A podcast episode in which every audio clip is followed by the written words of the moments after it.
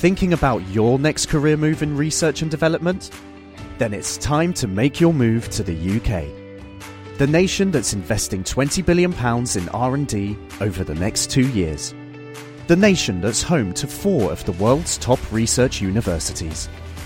The nation where great talent comes together. Visit gov.uk forward slash great talent to see how you can work, live, and move to the UK.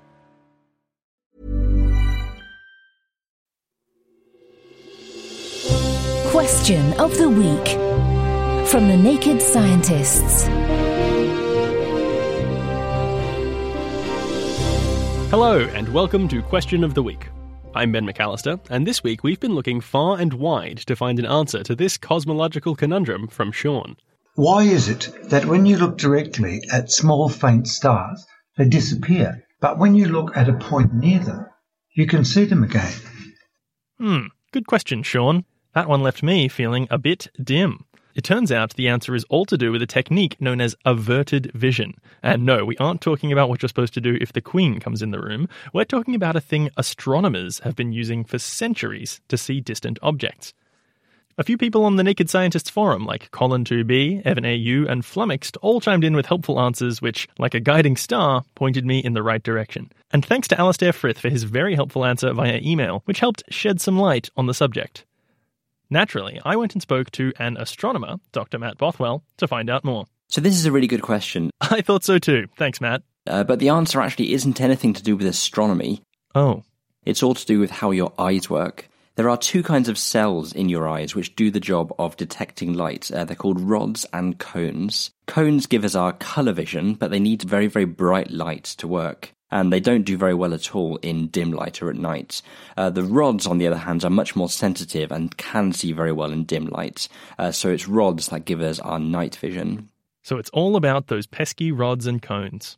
The fact that cones don't work well in low light is exactly why, if you're looking around in the dark, it's very hard to see colour, and the world appears in grayscale. The colours of light that a given object gives off don't actually change based on the time of day. It's just that the rod cells in your eyes, which work well in darkness, can't really tell the difference between a red and a green.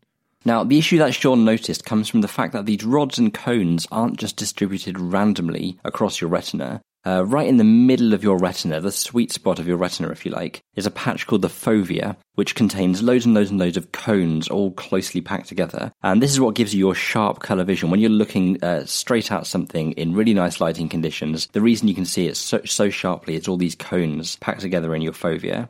So, Matt, our astronomer come, I guess, eye expert, is saying that the middle part of your eye is really good at seeing bright, colourful things and not so great at seeing dim, dark things. You can do a little experiment here to see how this works for yourself. If you aren't actually colorblind, you can go ahead and Google colorblindness test and pull up one that looks appealing. If you look at it dead on, you should be able to see the different colors pretty clearly because of all of those wonderful cones in the middle part of your eye.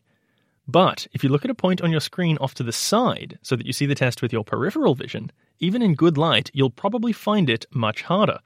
If you are colorblind, well, I'm sorry, you're just going to have to take my word for it. Anyway, back to Sean's question. How does this relate to our ability to see dim objects, like stars? The problem is that all these densely packed cones uh, right in the middle of your retina are the ones that really struggle to see things in dim light. So when you look at something very small and very dim, like a star, all the light's going to be falling straight on the part of your eye that really struggles to see faint things. So what you have to do, you have to move your eyes a bit to the sides, and then the light will be falling onto a region with more rods, which do a much better job of seeing the dark, and so you can see the star better. So it's the exact opposite of our color blindness test. The side parts of your eyes might be much worse at seeing colors, but they're much better at seeing faint things. So there you have it, Sean. It's all about understanding the human body's odd little quirks and using them to our advantage. Thanks to Dr. Matt Bothwell for illuminating that question for us as we were a little bit in the dark. Okay, I'll stop now. Join us next week when we tackle this breathtaking question from Greg in Canberra, Australia. When I exhale, my breath contains carbon atoms. How long ago were they in my food or drink? What do you think the answer is?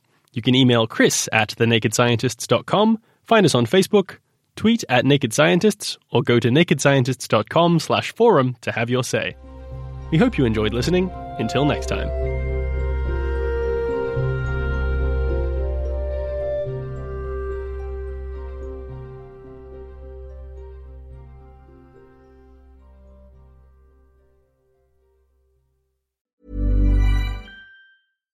Thinking about your next career move in research and development?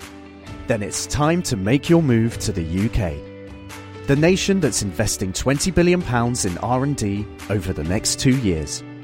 The nation that's home to 4 of the world's top research universities. The nation where great talent comes together. Visit gov.uk forward slash great talent to see how you can work, live, and move to the UK.